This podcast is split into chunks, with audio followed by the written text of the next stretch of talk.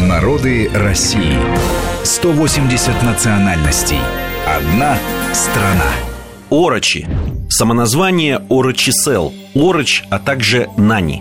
Живут в основном в Хабаровском крае, преимущественно в низовьях реки Тумнин с ее притоками и по реке Хунгари, притоку Амура, а также у озера Кизи. Численность этого народа составляет тысячу человек, в том числе в России 686. Говорят на орочском языке тунгусско-маньчжурской группы алтайской семьи. В языке выделяются тумнинский, хадинский, кунгарийский диалекты. В вопросе о самоназвании определенности нет.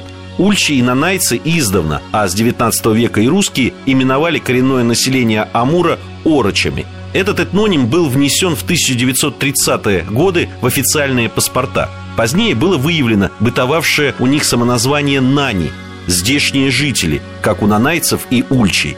Орочи имеют смешанное происхождение. В их состав вошли местные и пришлые, главным образом, тунгусские этнические элементы. Почти все орочи жили оседло. Формирование орочей происходило на склонах Сихотэ-Алиня, на территории от залива Декастри на севере и до реки Ботчи на юге – в этом длительном процессе принимали участие элементы различного этнического происхождения, как местного, нивские, айнские и другие, так и ивенкийского. В результате сложилось пять территориальных групп – Амурская, Хунгарийская, Тумнинская, Приморская и Капинская.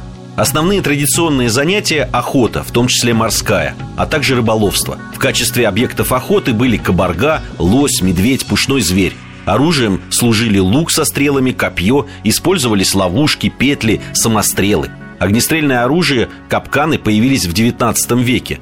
Рыбачили круглый год, летом в маленьких долбленках и больших дощатых лодках по рекам, а для добычи нерпы и сивуча выходили в Татарский пролив и его бухты. Морского зверя били гарпунами из ружья, на льдинах и берегу колотушками – Рыбу, киту, горбушу, таймень ловили сетями, неводом, устраивали ловушки, били острогой. Традиционные ремесла – кузнечная, обработка дерева, бересты, изготовление нарт, лодок, лыж, подклеенных мехом. Женщины обрабатывали шкуры животных, шили одежду и обувь, вышивали.